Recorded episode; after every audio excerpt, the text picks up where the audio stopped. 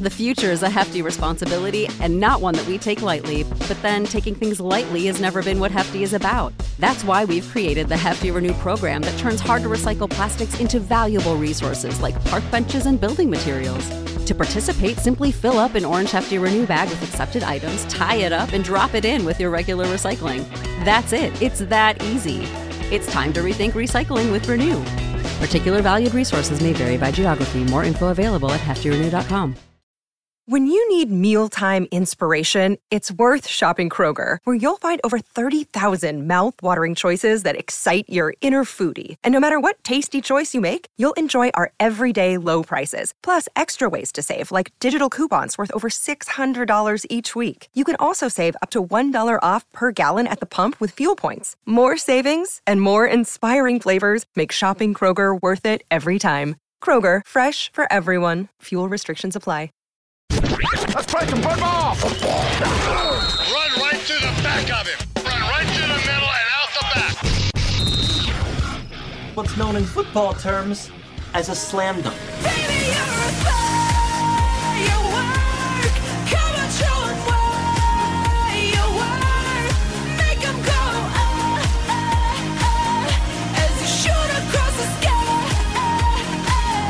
Hey, what up? This is Daytime Fireworks. I'm your host, Zach Berry. Joining me, as always, David Brandt of the Associated Press. David, good morning. How are we doing in Arizona?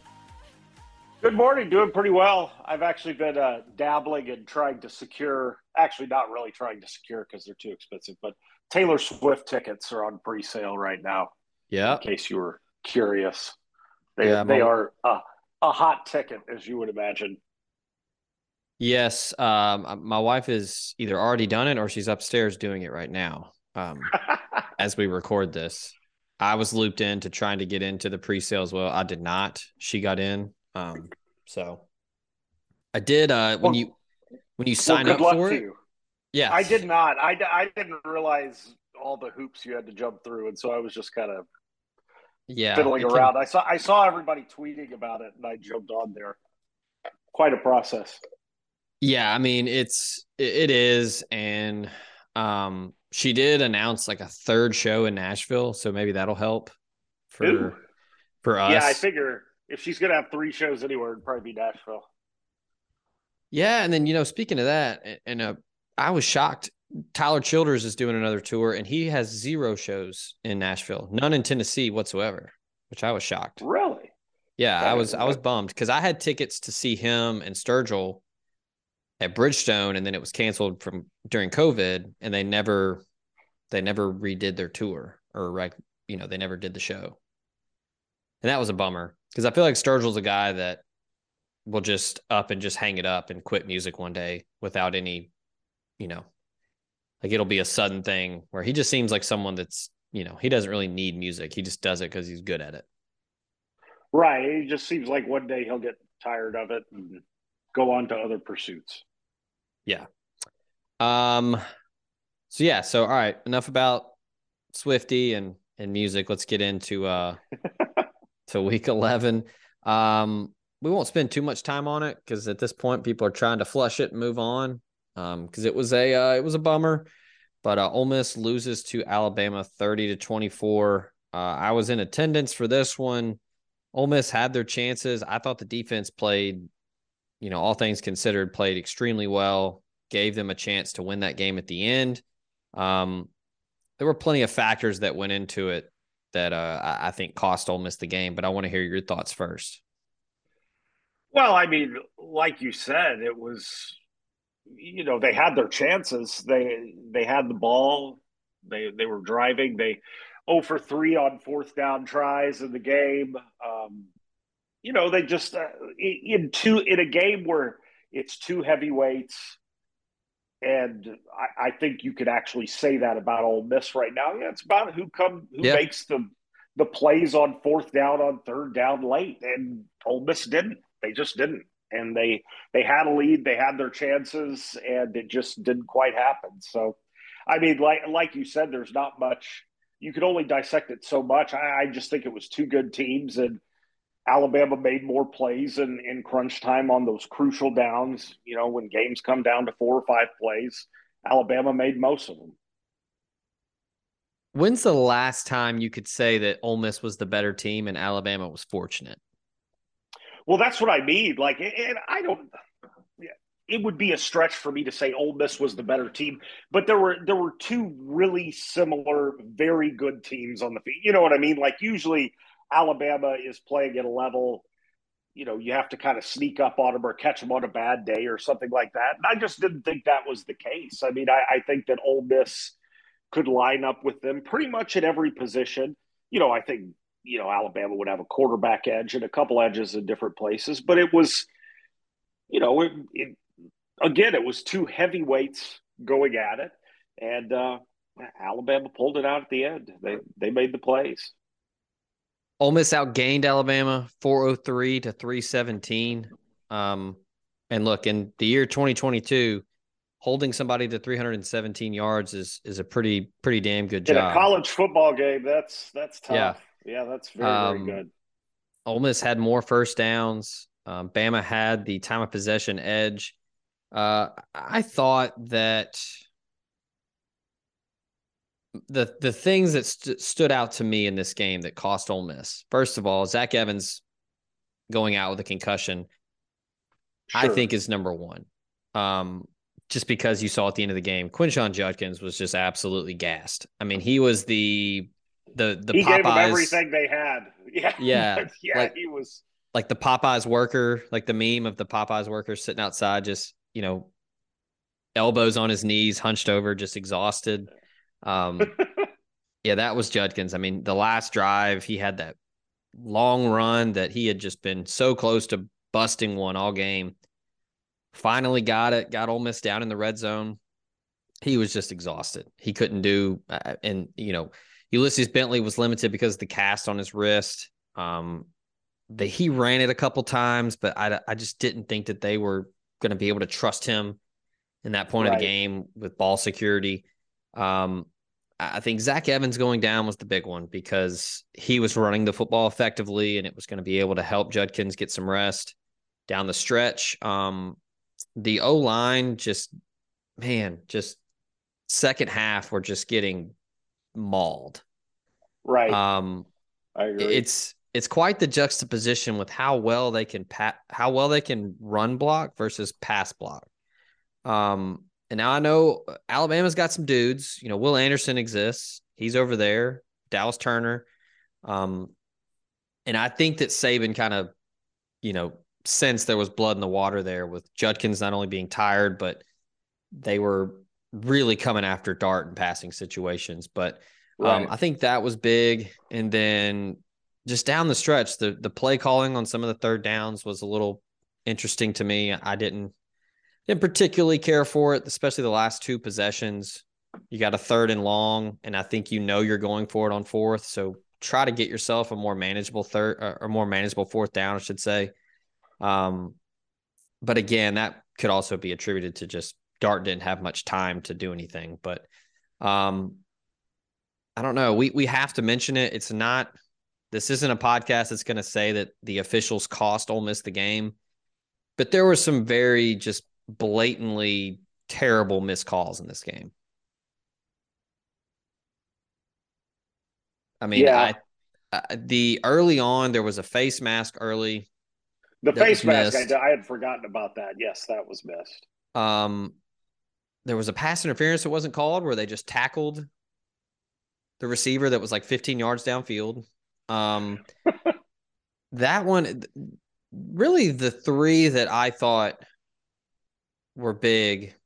In the second half, Jackson Dart design run gets about 12, and they called holding on Jordan Watkins.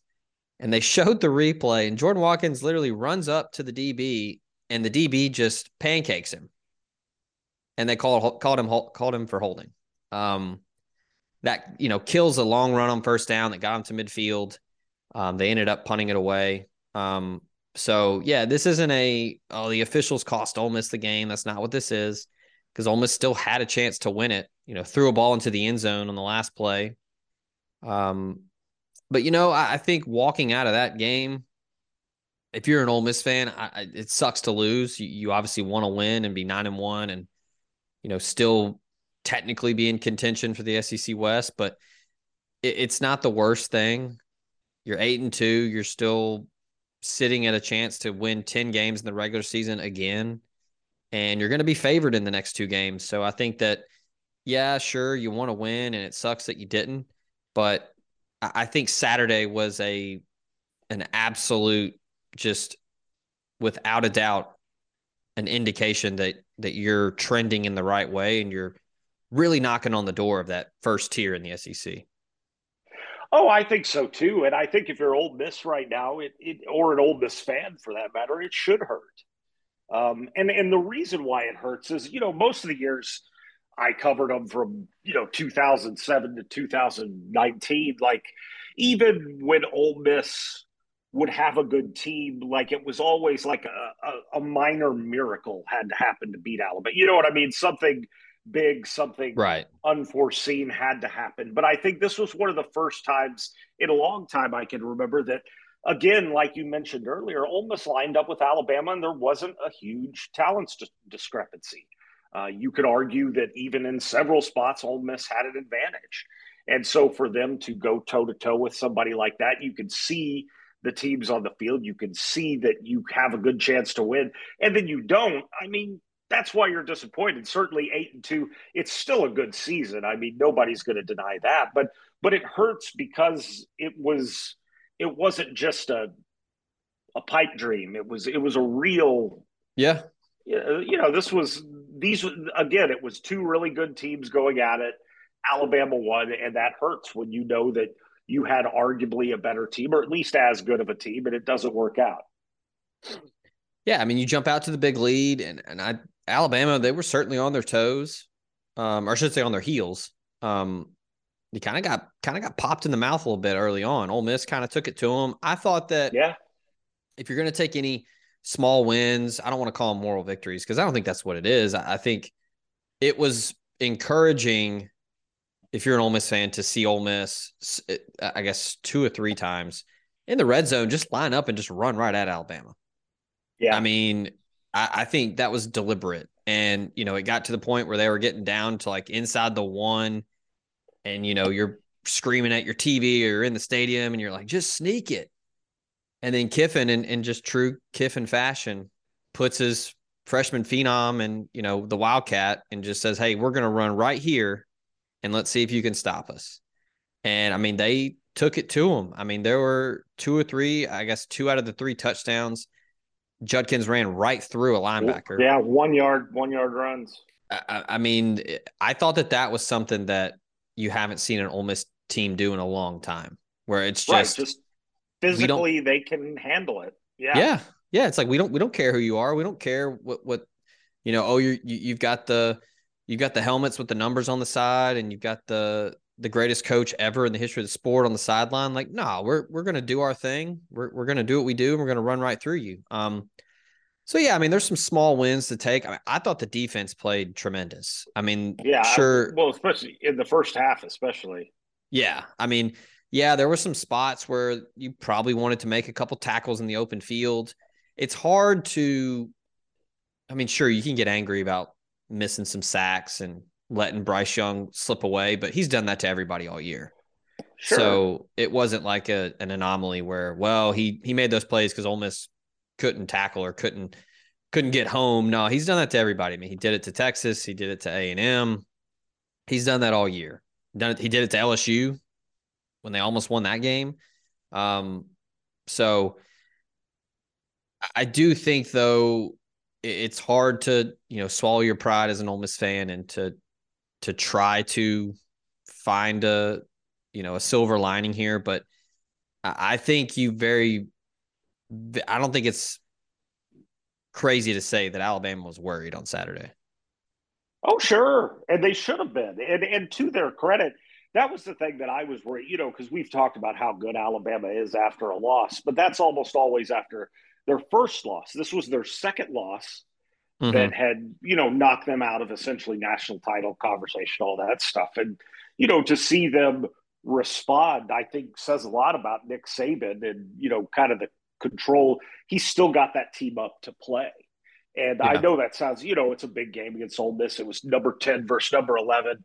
and and that's a huge game for every other team in the country. But for Alabama, it's a little bit of a letdown, you know, going into that game not being uh, number one or number, you know, what they usually are. So I, mm-hmm. I think that I it just makes me respect Nick Saban even more for get, for getting the most out of a perfect team. To segue kind of different sports, that's what I always liked about Mike Bianco with Ole Miss baseball is that even when he had kind of a crappier team by his standards, he still managed to pull 38 wins out of that team and get to the NCAA regional. And yeah, they don't win it all, but every year they are in the mix. And and so it impresses me that Alabama can do that, not just with a front runner, but when things go south, when things, you know, people are upset about the way things have gone, he can still rally it. Yeah. Uh yeah, I was in attendance for this one. I imagine on television, the crowd looked amazing because in person, it was probably one of it was probably a top five Ole Miss crowd that I've ever oh sure been a part of. Oh, it looked um, great. It was packed, a great uniform game too. If that, it was, yeah, yeah. The, but it was just a very pleasing game to watch on TV to the eye. Yeah, I keep hearing more and more non Ole Miss people, more national writers, analysts, just people in general that are have no ties to Ole Miss say how much they love the the powder blue, and they're just like, man, like I can't believe it. It, it took Ole Miss so long to to utilize it, but it it definitely um it looks great on TV, and yeah, in person it was a it was a great matchup uniform wise. Um, all right, so we're gonna take our first break. When we come back, we're we're gonna talk about what everybody wants to hear about. Um, so hang tight, hear from the sponsors, and then we'll be right back. This podcast is brought to you by Lamar Yard, Oxford's indoor outdoor restaurant, bar, and entertainment space on South Lamar. They now have an updated menu with non barbecue options from Tex Mex to Mississippi Delta catfish to smash burgers. And you can contact Lamar Yard for your private events for the spring and summer.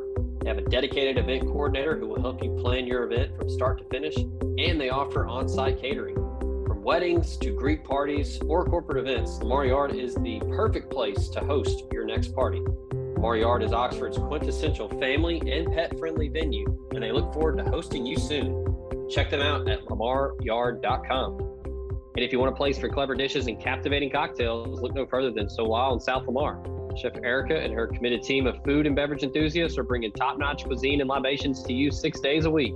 Whether it's happy hour three to six, fresh squeeze margaritas, ramen, two for one Moscow mules, all of that and more.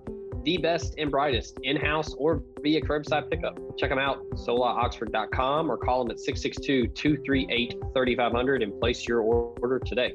Show also brought to you by Memphis restaurateur Kelly English and his restaurant group in Memphis, Tennessee. The renowned chef and his team are offering nationwide shipping and virtual cooking classes with Cooking with Kelly. You can learn more about the nationwide shipping at irisetc.com and you can also book a virtual cooking class online at table22.com slash iris. Kelly English Restaurant Group in Memphis, Second Line Restaurant Iris, and the Magnolia House down on the coast in Biloxi. The Show is also brought to you by Cherokee Valley Golf Course in Olive Branch, Mississippi. Get on over, see Cody Allen and the rest of the crew take on their challenge of the wide plush Zoysia fairways and large championship Bermuda greens. They've got two putting greens to hone in your game with the flat stick, a driving range, and a chipping green to tighten up that short game. Book a tee time online at olivebranchgolf.com or give them a call at 662 893 4444.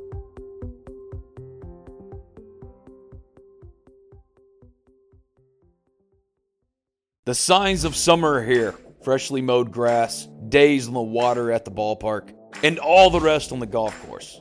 Well, that's how we do it over here at Oxford and Ole Miss anyway. And PXG Golf Apparel is here to make sure you're locked and loaded for round after round at University Course or Oxford Country Club. PXG has taken its mission to create the most high quality, high performance golf clubs in the game to their new line of apparel as well.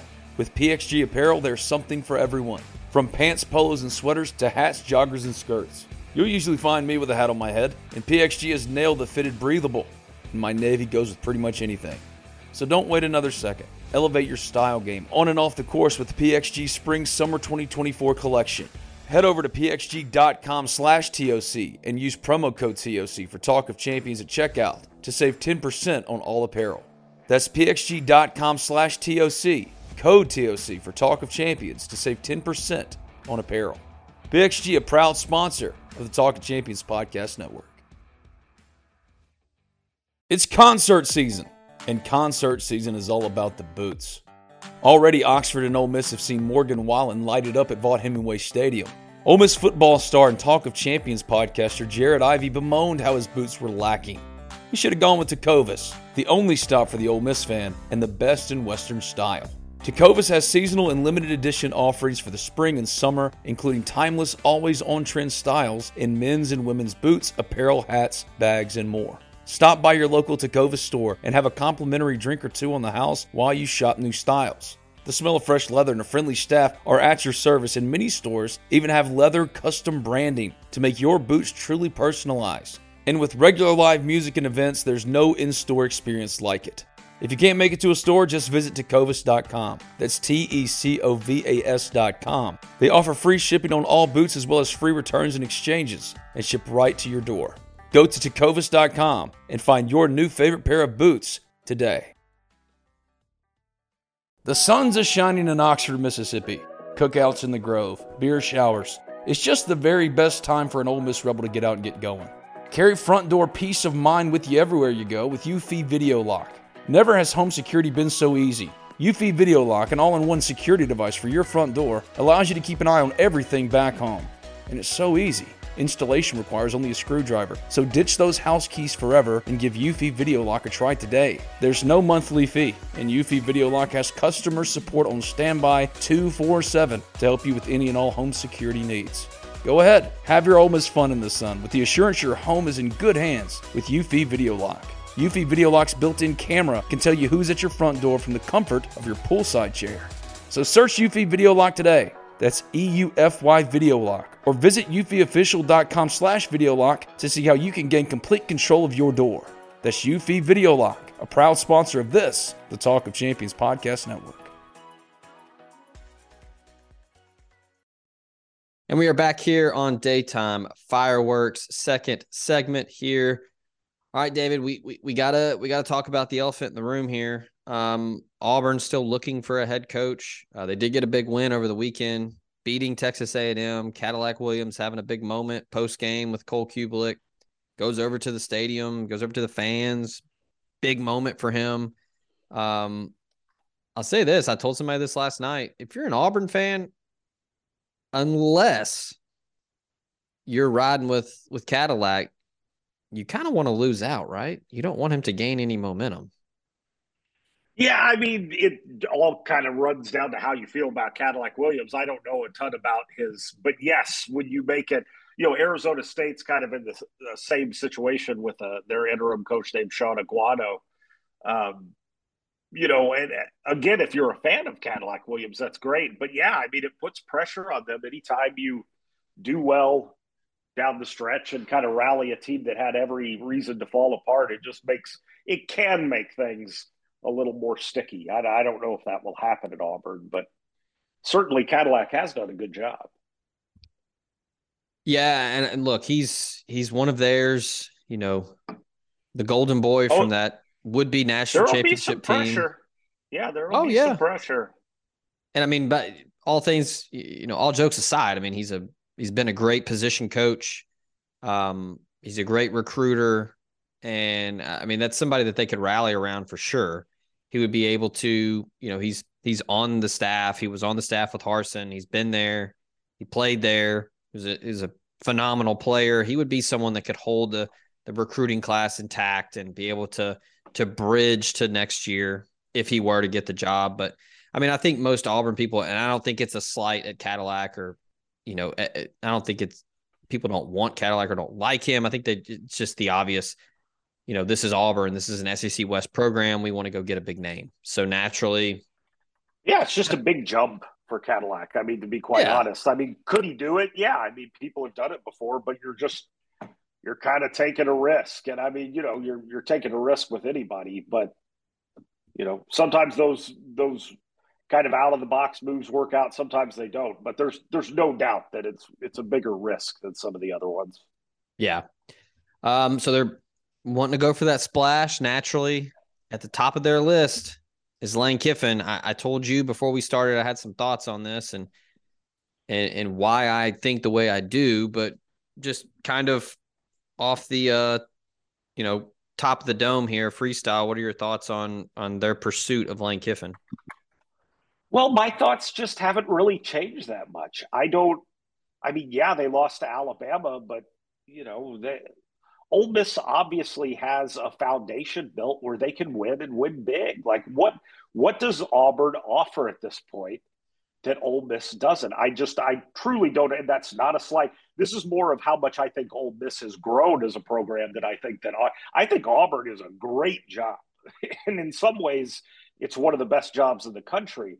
But I, I just you know, what are they going to do? Throw a little more money at Kiffin? You know, with the the booster situation, which we've talked about at Auburn, I just why go and rebuild another SEC West program when you've already built an SEC West program yep. and it competes obviously at the highest level and on a weekly basis. I don't. I mean, maybe there's something about Lane Kiffin that he loves Auburn and wants to go there. I don't. Maybe he, you know, relishes the opportunity you know, to go up against Saban yearly and maybe unseat that dynasty. I don't know. Maybe that appeals to him. I don't know. But just again, from the outside looking in, I just, I, it doesn't make a lot of sense to me why he would go to Auburn, even though it's a great job. I just don't think it makes sense for Lane Kiffin. Yeah, we've talked about it. And look, it's, it's, it's technically a current event. We, we need to discuss it on an Ole Miss podcast, but it does, doesn't make sense it's not a fit for who Lane Kiffin is. It it it it never it, it's not right now, and I don't think it ever will be. He's not what Auburn wants. And I think it's very clear the candidate that fits perfectly for Auburn is Hugh Freeze. Just because he's going to do all the hokey stuff that they want. Oh, he would love it. He's going to say War Eagle every, you know, every time he, you know, he will replace hey, how you doing with War Eagle? He will do that uh, immediately. He will do all the touchdown club meetings and he will go around the state of Alabama and, you know, shake hands and, and kiss babies and all that stuff. Lane Kiffin's not going to do that.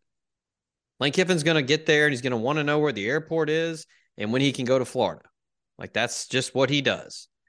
And at Ole Miss, he has full autonomy. Keith Carter has just told him, hey, man, as long as you behave and you win games, we're cool. Like it, it do your thing. And I just Auburn's not going to be able to relinquish control like that. And on top of that, you mentioned the Alabama thing. It's a harder job because you are in the same state as Alabama with the greatest coach of all time. And you have to play Georgia every year, who is probably the premier program in the country right now. I think they've kind of passed Alabama at this point. And and, and you and you're constantly compared to those two because yeah. of where you're located. And it doesn't matter really how good you are. It matters how good you are relative to how good they are. Like Auburn well, could be, you know, nine and three. And if Alabama and Georgia for some reason stink it up, which doesn't look like it's going to happen anytime soon, but people are happy with that. So uh, part of your success at Auburn is totally out of your control.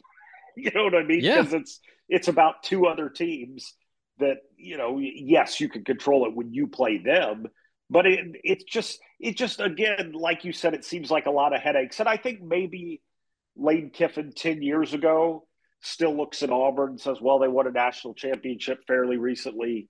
you know they can probably pay a little more money you know i i want one of those really true blue blood jobs i'm going for it. I could see that. But i i don't know if this lane kiffin because i think of all the things you just said he he has a ton of autonomy. He can go in to florida when he wants. He can he pretty much has the run of the place. Um i just again i i don't I, I understand totally why Auburn would kick the tires. And if you're Auburn and you're confident what you're selling, I I, I would be too. But I, I I just would it would it would surprise me a lot. Well, you mentioned well, here's the thing. We I, I just talked about this in the first segment. Ole Miss very easily could finish 10 and 2 in the regular season in 2022. Right? Yeah. if you're at Auburn and you go 10 and 2 and your losses are to Alabama and Georgia, they're going to be pissed. Right. That's a terrible season. That's what I mean. Like, it, it doesn't matter how good you are. I mean, it does to some degree, but on it matters a lot about what Alabama and you know Auburn's won a national championship in the last 15 years, which there's not many teams that can say that. But because Alabama has, you know, been so incredible over the last couple decades, like no one seems to care that much. They're still kind of the. I, it's just an it's a weird position. Auburn is in one of the weirdest positions of anyone in the country, much less the SEC. Still doesn't. It's still a great job. I think the right person could turn that around. I do think that Nick Saban is getting older, and that well, I don't think. I mean, that's just kind of a fact of life. But the point stands. I mean, you know, Nick's not going to be there forever. Although, you know, if anybody is going to be anywhere forever, it might be Nick Saban. Um, but I, I think there's definitely reasons for hope in that Auburn job. But I just don't if I'm Lane Kiffin, I'd be like, oh, there's things about that that are intriguing. It's a great job for somebody else. uh, yeah, I mean, this is a. I mean, Auburn is just a. They're perpetually in a Ulysses Everett McGill. You know, right. I mean, it's damn. We're in a tight spot, like always. Right. It's never. I mean, when I, I can't remember the last like. Has there ever been just sort of a not a dull year, but just a it's been a while. So it feels like since Auburn just had a year where, you know, they went nine and three and there wasn't a lot of drama. Does that even exist? I don't know. I don't even know, I don't even no, know if that happens anymore. It doesn't. Yeah. I mean, if you look at so let's go look at Gus Malzahn and his because because I mean that's what's crazy is you think about it. They had Tommy Tuberville from 2000 to 2007 then they had Gene Chizik from 09 to 11, and they won a national title. Then Gus from 13 to 19. And then they had, you know, Kevin Steele for, you know, the bowl game. And then you have Brian Harsin. Um, but like, okay, Gus, when he was at Auburn, 12 game 12 wins his first year and they lose in the BCS title game. And then you had 8 and 5, 7 and 6, 8 and 5, 10 and 4, losing the Peach Bowl, 8 and 5, 9 and 4, 6 and 4, gone. Like that run right there, if you're Lane Kiffin and you do that at Ole Miss, there's zero problems. Yeah, it's hard to believe. I mean, things change with the program. You elevate expectations, stuff happens. But yeah, generally speaking, that Gus Malzahn run is very indicative of how tough it is you know, winning seasons every year, bowl games every year, couple 10 win seasons. I mean, I think you could argue that, you know, obviously they had national championship caliber talent his first year that it kind of slowly falls off. So I get it. But yeah, I mean, if, if you're, it's, it's just really high standards there. And, yeah. and there's nothing wrong with that. But I think that relative to the high standards, it's a tougher job than say LSU. Because you know, with LSU, you don't have the in-state competition and you right. have just an incredible recruiting base basically at your front door. At Auburn, you have it too, but there's a lot of other teams kind of in the mix for those players. I just you know it's it's it's a tough job a super tough job i think that lacks some of the benefits of the other jobs. But there are benefits. Again i'm not this is not a rip auburn podcast. It's just a it's acknowledging that it's a great job and i think for the right person they could turn auburn into an absolute monster. But you know i think it's going to be somebody that has a little less to lose than lane kiffin. Because i mean right now he's got a pretty good thing going yeah, I, and look, I'll say, I just another thing is uh, I don't. I just if we're talking, we mentioned uniforms in the first segment. I don't know if Lane Kiffin will go to an Under Armour school. Yeah, that's an entirely different ball, but but it's very true. I mean, like that's that's something that people kind of forget about, including me. But yeah, I mean that's another who knows? Yeah, I mean he he had to go to FAU to you know get a little stint to kind of hit the reset button. And they were an Adidas school, and I'm sure that he hated it. But I mean, he's been at Nike schools. You know, his I guess Tennessee was technically Adidas back then, but that was pre like swaggy Lane Kiffin, all about the the NIL and the look and all of that. Um, I like that pre pre swaggy. Yeah, that. That was back when uh the um you know he was wearing bootcut khakis, you know, um, but yeah, I mean I, I say that kind of jokingly, but I mean I do think that's something that he probably considers. I mean he's said time and time again he would love for Ole Miss to be, you know, a, a jump man school. I don't think it'll ever happen just because I don't know if it's financially responsible for Jumpman to to jump in with Ole Miss at this point, just because the fan base is not as big as Florida or um, right Oregon or UCLA or you know the other Jordan Brand schools, Michigan. Um, but hey, who knows? I mean, if he keeps winning 10 games in the regular season, they might just say, hey, we'll roll the dice because he's such a big brand. I was about to say, and they could do worse. Yeah. I mean, like, yeah, but, sure. But yes, I do think that stuff matters. You know, the to the, him, the especially Nike, Adidas. Right. And some coaches, it matters more than others. And like you said, there are situations where you've got to rebuild a brand and you've just got to go to whatever job you can get. But I think that, uh, you know, I, I, think that if Lane Kiffin has choices, and certainly this is probably the most marketable. This is that's interesting. Do you think Lane Kiffin is more marketable right now than he's ever been in his career, or would that have been after Alabama? Probably right now because well, he's the head coach. yeah, because he's the head coach. Yeah, and he's you know and he's obviously. done it. Like you, like you said, he's rebuilt Ole Miss in three years. Right into an absolute, you know, an interesting stat I just saw, and I, I think about that. You know, Alabama at the end of the AP game or on Alabama Ole Miss, it said Alabama's been, I think, in the national rankings for 245 straight weeks or something like that, which is just, and that's just like in season weeks. So that's, you know, that's years and years and years of being in the poll, yeah, which is incredible. But, you know, Ole Miss has been in the poll for 27 straight weeks. I mean, I know that's nowhere near Alabama, but Ole Miss has been in the national rankings for 27 straight weeks. Ahead like, of Michigan. Yeah. I mean, that's, you know, that's that's important. That's an that's important. That's an incredible amount of national consistency when it comes down to recruiting. Like kids who, you know, high school kids who are looking at things who have been basically since they've been sophomores in high school, Ole Miss has been really good. You know, are mm-hmm. they Alabama? No, but they've been really good, and I think that matters. The consistency of the program. You know, every every week or every two or three weeks, Ole Miss has played a big game.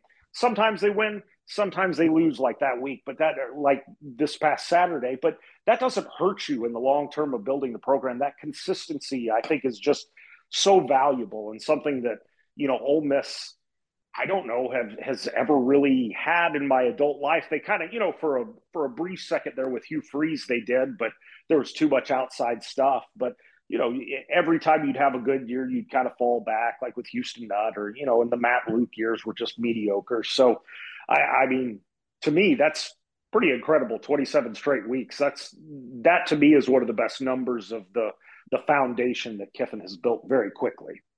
Yeah, I mean, you look at the list. Uh, Alabama, 241 consecutive weeks, which is absurd. Georgia's That's second. Crazy. Yeah, Georgia's second at 94. Ohio State is third at 42, and Ole Miss is fourth at 27.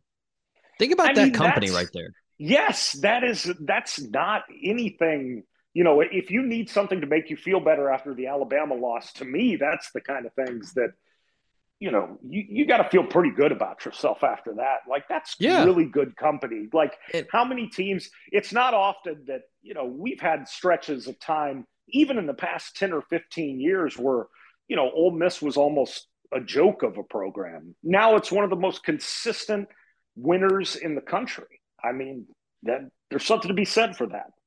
Yeah, and like you know, I've I've said this when when talking about this and you know yeah i'm sure there's there are some people that are to fire back with oh well you know you can't championships are more important and like beating Alabama is is is more important than being in the rankings.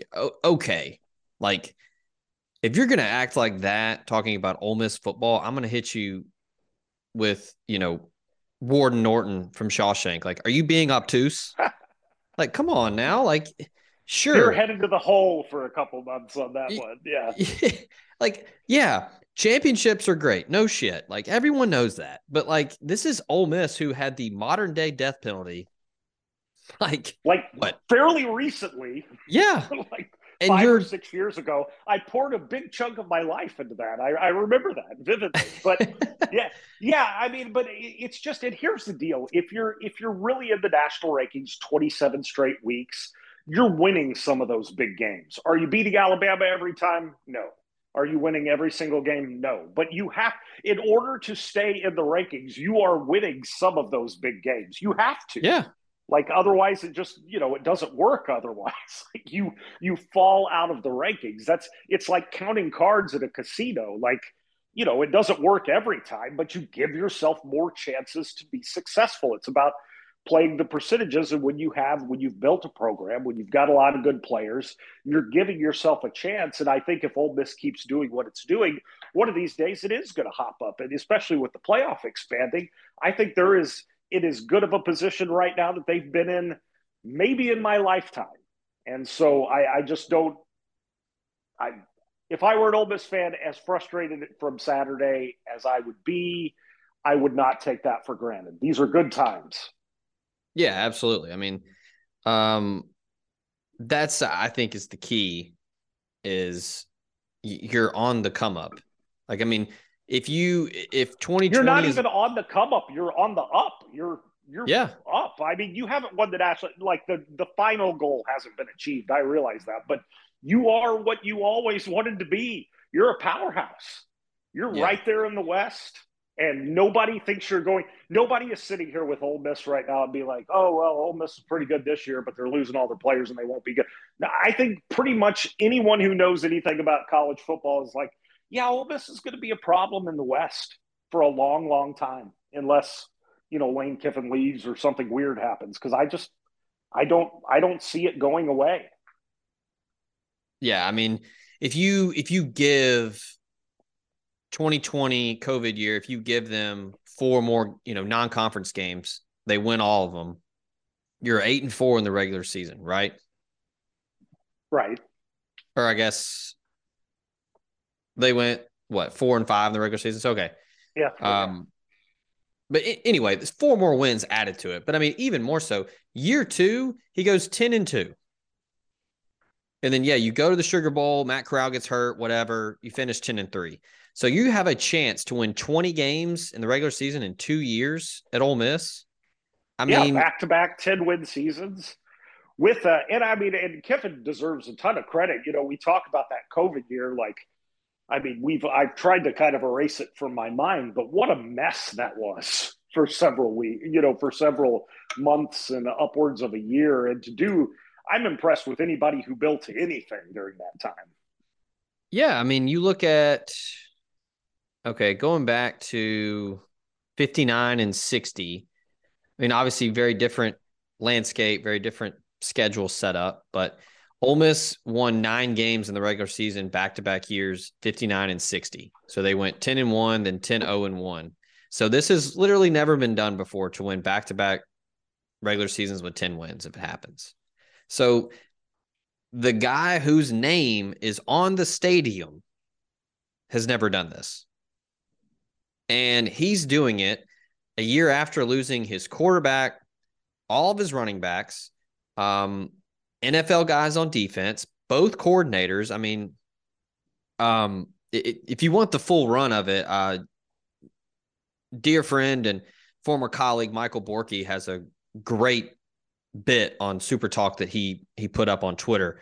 Um, he ran through everything that that Kiffin has had to replace this year, and they have not missed a beat. So, yeah, I, I just going back to the whole point of this segment, and I think that Lane Kiffin is setting himself up to, I mean, these next few years, however long it is before Nick Saban hangs it up, these are an audition for him to take over at Alabama. I agree. He wants that job. And I think just plain and simple, if you take the Auburn job, they ain't hiring you. I it I, Alabama will do that. They won't care how many times you win the West at Auburn, how many bowl games you go to. If you go to a national championship, if you get to the playoff, they won't care. If you go to Auburn, they are not hiring a guy from Auburn. And I think that he wants, and it takes a special person to want to replace Nick Saban. And Lane Kiffin, Lane Kiffin I would think, have that ego. oh, he's Yeah, he's he's wired to to be like, I don't care, I'll do it. Yeah, no, and I never. This is this is a whole different thread that, and I think you're raising a great point right now. I just think that you know it's not like you know Lane Kiffin looks at Auburn again and he's like, "That's a great job." It's not the job I want for many reasons, and I think that's one of the biggest ones right there. I mean, before we get to the final segment as we close up here, before we hit the break, I, you know it. You've been in this business far longer than I have, but we both know. Hey, come on now. How old do you think I am? Um, I I mean, look, it's November. I mean, this is this is Jimmy Sexton season. This is Oh, what this he is- this is what he does. As the kids would say, David, he's in his bag. Like this is his job. This is why he's the best, and this is what he's doing. Yeah, Sure, uh, here's- Kiffin. here's- Kiffin's probably got- going to listen. He's going to listen to what Auburn has to say. I don't know. He'd be a Maybe he is. if he didn't. Yeah, He'd be but a then it- moron if he didn't. But look, I mean, then you know, let's say he does. Let's say that John Cohen is, or whoever the intermediaries, people they're they're talking to him. Okay, cool. Now he's going to go to Keith Carter. Hey, this is what they are wanting to give me. Can you can you get me close to it? Can you get me that? Like you know, I don't want to go to Auburn. I want to stay here. I like what we've built. I like where we are. I mean, that's just what is happening right now, in my opinion. Now it could be just dead wrong, and he could go to Auburn on the the November twenty eighth. I don't know, but I just don't see that happening. I would be very surprised too, because of uh, your. Now that we're getting into this territory, I've got I've got a kind of a good Jimmy Sexton story. I think I can keep it Please, PG enough for the. So anyway, I, I don't know. I I got the Ole Miss job at the Clarion Ledger, and I moved up to Oxford in 2007. It was the last year of Ed Orgeron. Things were falling apart. Um, it was the middle of the season. Like I got the job. I didn't move up there until like October 10th or something like that. It was right in the middle of the season. Um, and so things are going downhill with Ed Orgeron.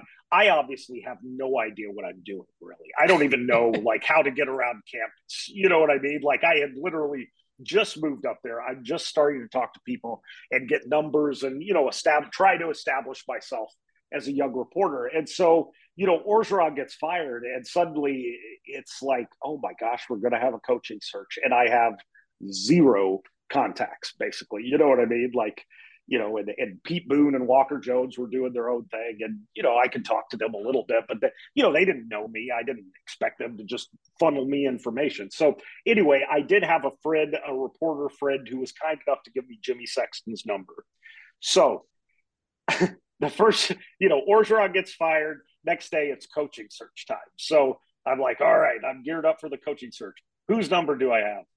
Basically, nobody's except for Jimmy Sexton. So I I called him probably once an hour for like 16 straight hours during the day. Like I Oh. didn't call him at two into two in the morning or anything, but I would call him at like, you know, like 8 30 in the morning, no answer. Jimmy Jimmy's probably up at two. I'll say that. Right. Well, that's true, but I, I would call him at eight thirty. Jimmy probably remembers this day, but it, anyway, eight thirty. I call him nine thirty, and I'm calling him once an hour. Just and and I mean I'm exaggerating slightly, but once every couple hours I'm calling him. And you know, finally it's like seven o'clock at night. I've basically accomplished nothing, you know, besides staring at my phone and you know trying to talk to people and doing what I can. And you know, it's starting to get out there that Houston Nutt, it looks like this is close. And so I just kind of in sadness and desperation, I call Jimmy Sexton one last time. And to my shock, somebody answers. And he just goes, again, I'm editing. He goes, Who the F is this? And I go, This is David Brandt from the Clarion Ledger. And he goes, What the F do you want? and I was like, "Look, I'm sorry I've called you so much today." And I ran it down. I was like, "I've been on the beat for two weeks." I was like, "I'm hearing this about Houston Nutt. You know what? What can you can you help me at all?" And and he actually did help me. And I won't go into everything he said because some of it was kind of off the record stuff, but he helped me a little. bit. I still remember that. Who the f is? I'm sure he was looking at his phone, looking at the 601 number, calling him every you know hour or two, and he was so furious. He was like, "Look," and what was funny again, you were talking about this. He goes, "David," he's like, "I've got a lot of stuff going on." He's like, "Houston's not the only coach I represent." I was like, I know, but Houston Nutt is the coach I cover, and you're his agent. So I didn't really have anybody else to call. But anyway, I've always you know, Jimmy is a hard man to get a hold of, but he's always been good when when I've gotten a hold of him.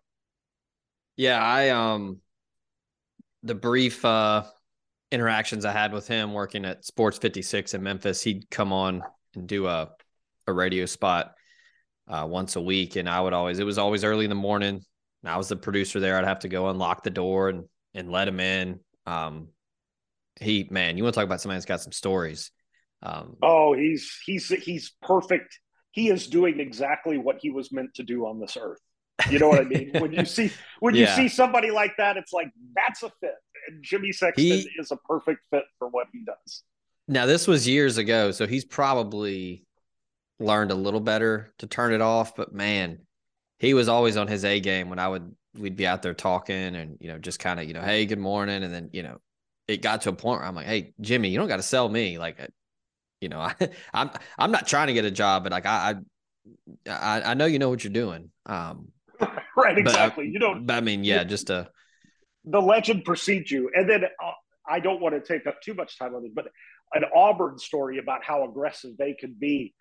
So you know, Houston Nutt had that awesome first year with Ole Miss and everything, and so after the season, Auburn was looking for a coach this might have been Houston's first or second season. I can't remember which one. But anyway, Auburn comes in and they want to talk. And I hear, you know, through some people that things are going on. I start calling to the football office. Nobody's answering. And so I'm like, and and I knew the secretary at the time. I was like, if she's not answering, there's something going on. So it's like eight in the morning. I just I don't know what else to do. So I just drive up to campus to the football office.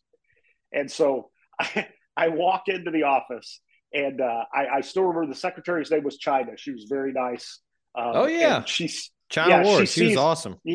Yeah, she may still be there for all I know, but she was she was very good to me. And I, I walk in, and her eyes kind of get big, and she's like, "Oh, hi, David," and I was like, "Hi, China." I was like, "Is it okay if I?" I was like, "What's going on in the office?" And she was like, "Well," she's like, "There's some people in there talking." And I was like, Do you mind if I just kind of sit out here and wait? And she was like, No. She's like, Would you like a piece of gum? I'm like, Sure. and so we sat there and just kind of talked for it was because she was, you know, and then I, am sitting there for 10 or 15 minutes, and then Pete Boone walks out of the office. And you should Here have seen Pete Boone's face. Oh, it was amazing. Pete Boone's face was so and and shout out to Pete Boone I can still call him to this day, and he gives me all kinds of background and stuff. He's like, I get along with him great, but he was mad at me on this occasion, and he he called me the paparazzi. I remember that, and uh, you know, and I was just like, I was like, you know, Pete, I was like, I've got to come up here. Like, you know, is Houston going to Auburn? And then, you know, he got, you know, we're keeping him there. No, Auburn's not. But you could, Pete kind of stormed out of there. And then, and then right after Pete stormed out, Houston walked out and he's got this, you know, that Houston grin. You yep. know what I mean? He's looking at me. He goes, he goes, "Hey, David." He's like, "You're a good reporter. You're up here?" You know what I mean? He's like, "You're hearing some things," and he was he was totally hamming it up. And I was like, "I have heard some things, Houston." I was like, "Are you going to Auburn?" He was like, "Oh, you'll hear something about it in a little bit." then he just kind of ran off cackling.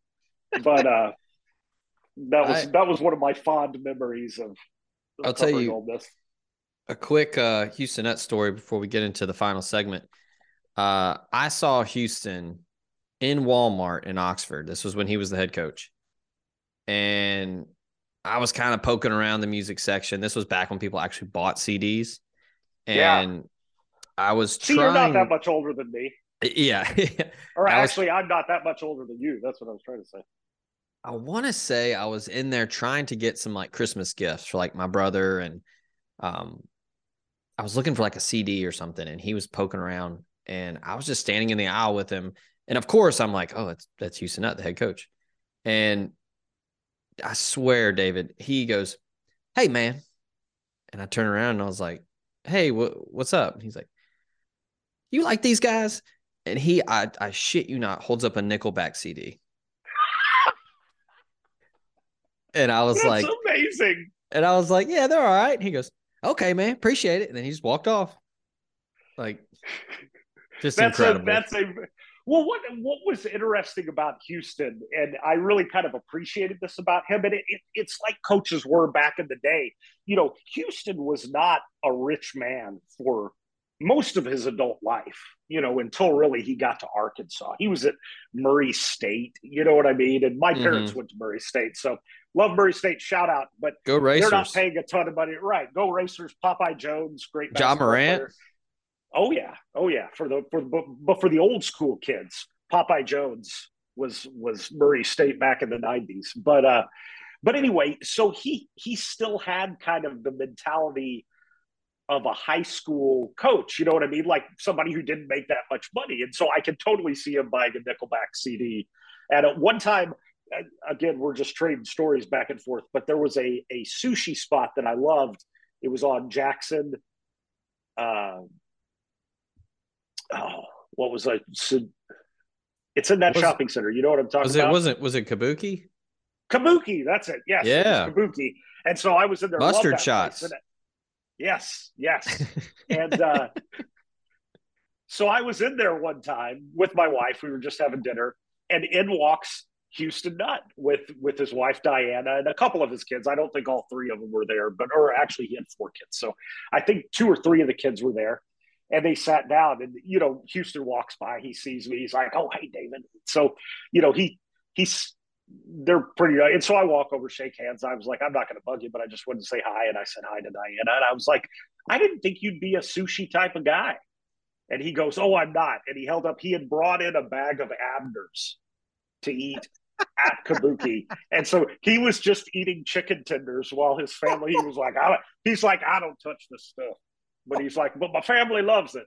And so he's Yeah, just we're, we're they going to tell Houston that he can't eat Abner's and Kabuki? right. Oh no, they they were like right here. He just he had because I saw he was carrying a bag, but I just didn't, you know, I didn't think Oh, anything of it. But yeah, he brought in some chicken tenders. And That's he incredible. ate Abner's while the rest. Oh, it was amazing, and and he was happy, and his family was happy, and there you go. So so Houston Nutt is the guy that orders like a corn dog at a Mexican restaurant. Right, exactly. Like goes goes to a steakhouse and gets like a salad, you know, or something like that. It's it's like, come on, man, go, go with the specialty. But at least he he he totally had a plan right there. And Hey. he was he was he was happily munching. I can't think of a better Abner's commercial actually than that. hey, I'll tell you what, completely different people, completely different, you know, career arcs and all that. But Lane Kiffin and Houston Nutt are not very different. I mean, they are who they are. Oh yeah, And- and, they're and they're both very confident in themselves. They have some weird idiosyncrasies, Yeah. but at the end of the day, pretty good dudes. You know, like yeah. the thing that I and, and the thing that would be frustrating covering Lane is he's just not super accessible. But the great thing about Houston was like, you know, he he's the other thing about book. Houston, what oh, he was a total open book. And he he also texted like, you know, I have a 12 year old and an 11 year old daughter, but he texted like my 12 year old daughter texts now. You know, he'd just be like all short words and all that stuff. Yeah. Using Anyway, the I was- letter using the letter U instead of Y O U and Right. And this was before it was like really like texting language had become something. And so like pre emoji. was- yeah, he was Houston Nutt was an emoji back in the day. Like I don't know, like what would the Houston Nutt emoji be? Like the straw hat on top of a yellow smiley face. Yeah, like the like the little the smiley face has like the cowboy hat on. I like it. I like it. Oh man. Anyway, I hij- I totally hijacked your segment, but that was that was good story. no, that Nick, that was amazing. Nickelback. If we ever, if I ever write the Houston Nutt uh, biography, it'll be called Nickelback and Chicken Tenders: Yeah. The Houston Nutt Story. Oh my gosh. All right. Final break here, and then we'll break down week 12. Um, look, if, if if you're still with us at this point, get ready for uh for the breakdown for for this week in the SEC. But Hang tight. We'll be right back. Podcast brought to you by Protection Unlimited Incorporated, the Mid South's leader in commercial and residential alarm security. Wayne Lowry and his team have been serving the greater Memphis area and North Mississippi for 50 plus years and would love to get your business and or family protected today. They offer cutting edge security for your home or business with video surveillance options, and they're monitoring 24 7, 365. You can reach them via phone at 901 754 6510 or email them at info at protectionunlimited.com. Podcast also comes to you thanks to Bluff City Advisory Group, Memphis's leading team of finance professionals. They can provide advanced assistance with financial planning, pension and qualified plan support, and business and estate planning strategies. Former Ole Miss Rebel and founding partner Ben Still, along with his elite level customer service team, make it their goal to help you meet the ongoing demands of your financial needs. Learn more about them at bluffcityadvisory.com. Podcast brought to you by the Barry Home Team. You're ready to sell and make the most net profit from your home. Call Stacy and Rick Barry today. They will lead you through the process from property assessment, repairs, staging, and putting that sold sign in your yard. Both have earned the multi million dollar club member status, and they would love to assist you today in your real estate ventures. Call them 901 481 6420 or 901 461 6421. After you have talked to the Barry Home Team, you can talk to Saddle Creek Title, another proud sponsor of the show. They're the Mid South's leader in client focused, innovative closing solutions. Neil Hanna and his team are more than just a real estate closing firm. They are dedicated to going the distance to ensure the ease and growth of your real estate business. Find more information at saddlecreektitle.com or call them 901 753 1600. Show brought to you by Davis McCord State Farm. If you're looking for good neighbor service and surprisingly great insurance rates, look no further than Davis and his team. They are your one stop shop in Alabama, Arkansas, Tennessee, and Mississippi for the service you deserve at the price you want. So stop looking around. Give Davis a call. He is ready to help. 901 755 6110 and get your surprisingly great rates today. Like a good neighbor, State Farm is there.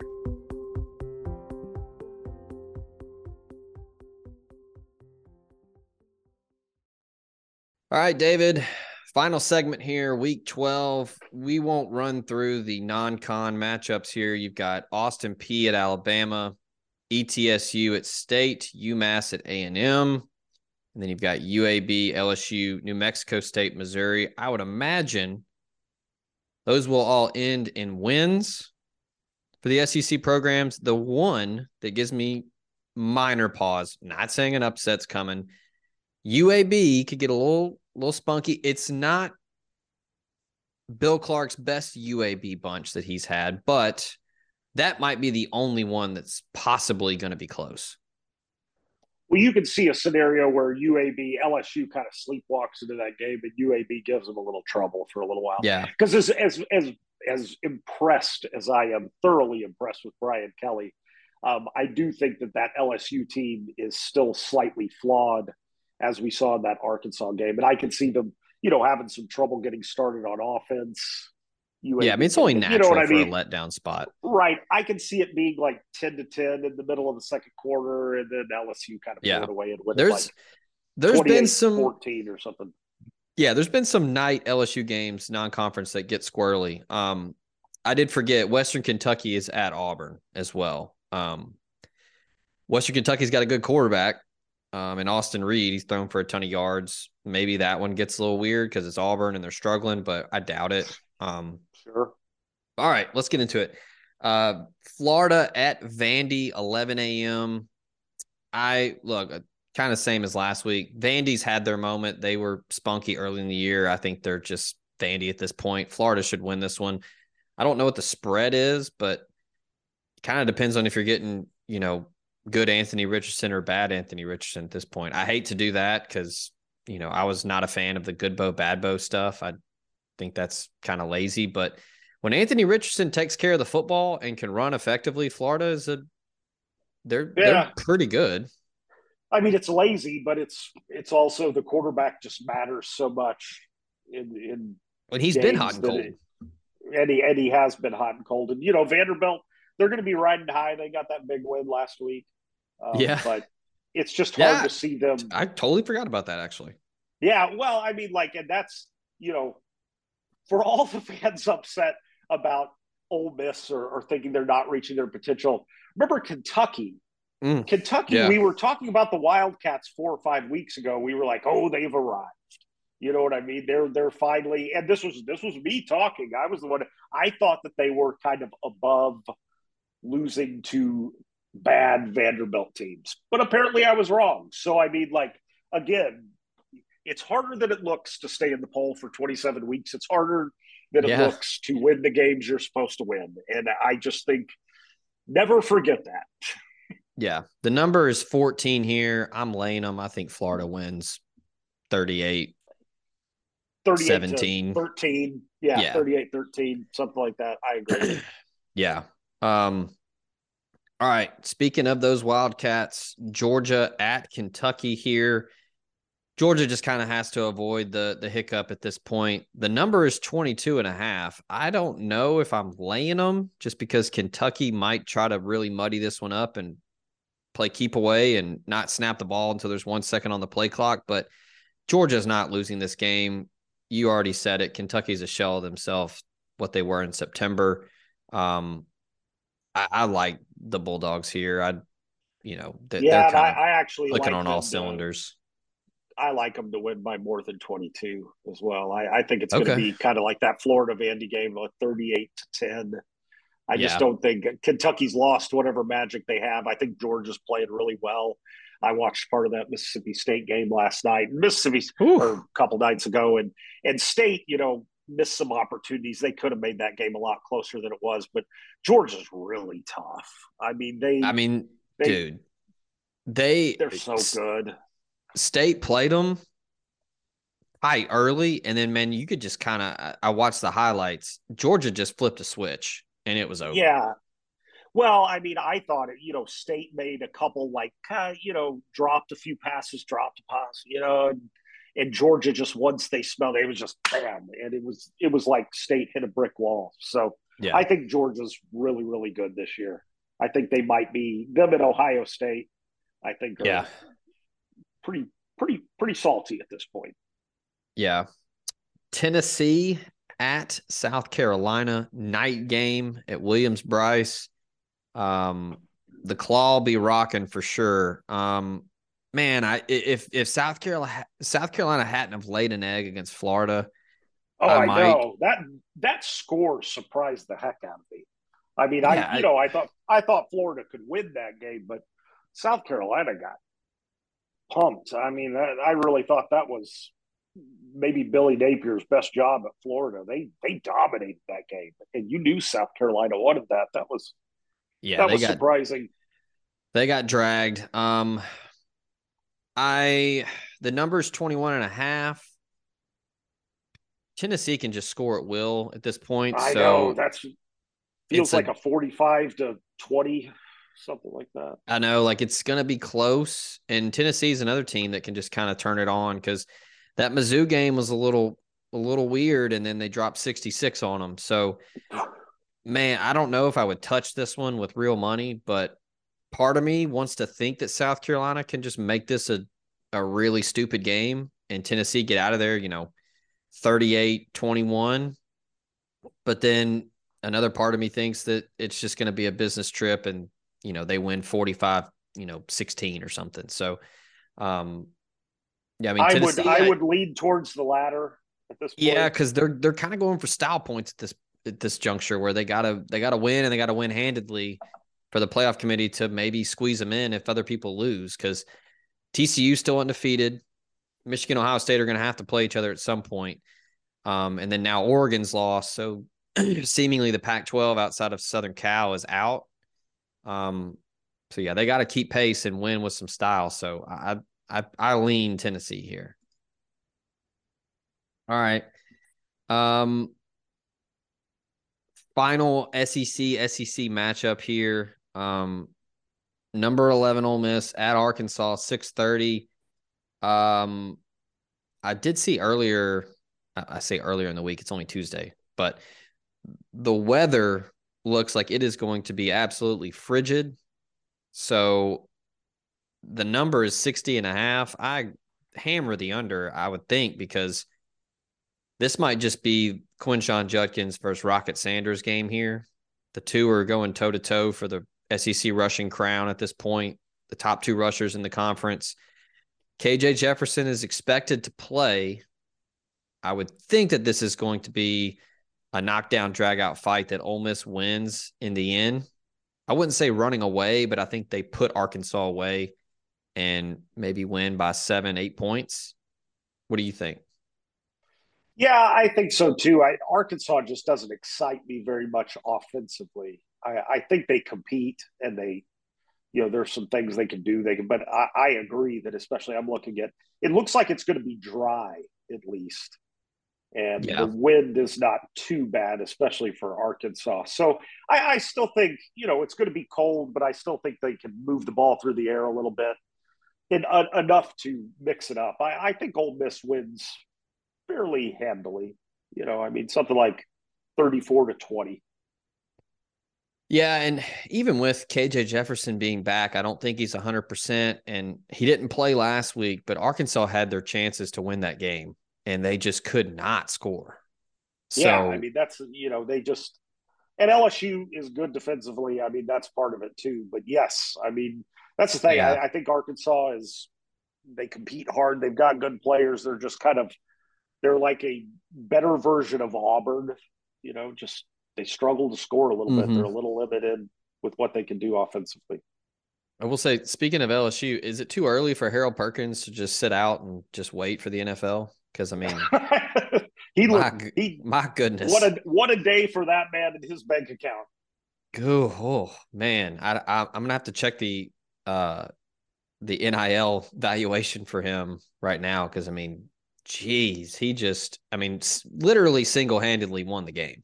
Right. Well, I was about to say, I mean, like it, it's, you know, that was at least at a college level. I'm not comparing, but that was like Aaron Donald type game plan wrecking. You know what I mean? Yeah. Like, that was like, total... like how Ndamukong Suh was back in the day. Oh, that was, yeah, that was, yeah. But I love just going back and looking at his stats from his, you know, when he was a Heisman finalist. But yes, you are absolutely right. I mean, it was just such a such an amazing performance. I mean, four tackles for loss, four sacks. I'm, just looking at it right now. Yeah, Incredible. Nine nine tackles for loss as a team. I mean, that 2009 Nebraska team, Suh's final year, he had 85 total tackles, 20 and a half. How many tackles, tackles for loss? 20 and a half. Yeah, I hit, mean, I remember it was and 12 crazy. sacks. I mean, literally willed them to the Big 12 title game that they almost beat. They lost to Texas 13 to 12, but I mean, just absolutely just demolished people. Yeah, um, and I mean, you know, and just just with the consistency that like Oh, just unblockable. Um, right. Yeah, Harold Perkins. I, I if I'm LSU, I'm not playing him this weekend. like maybe get out there and play a couple series and get him out. Right, like a first quarter type thing, break a sweat. But yeah, yeah you, the same way. I mean, protect that, wrap him in bubble wrap. Yeah, just put him in the medical tent. Like he doesn't need the medical tent, but just put him in there and just lock him in. Right, um, and if anyone goes next to the the medical tent, they're suspended. Like, don't get near them. Don't. Yeah, you need you definitely need him to be 100% when you play against Stetson Bennett and, in Georgia in a couple weeks. Um so all right, well hey, this was a fun one. I love the uh the story uh story time with Houston Nutt and all that. That was great. Um, oh, well, we go down that rabbit hole. It's it's hard to pull ourselves out, but it's it's fun. Those were good times. Yeah. So uh that's gonna do it Daytime Fireworks Week 12 edition. Um, it is a packed slate for the SEC, even there's some non-con mixed in there. Um, not a bad little slate here. You've got Georgia, Kentucky, 230. And then you've got Tennessee, South Carolina at six, and then Ole Miss, Arkansas at 630.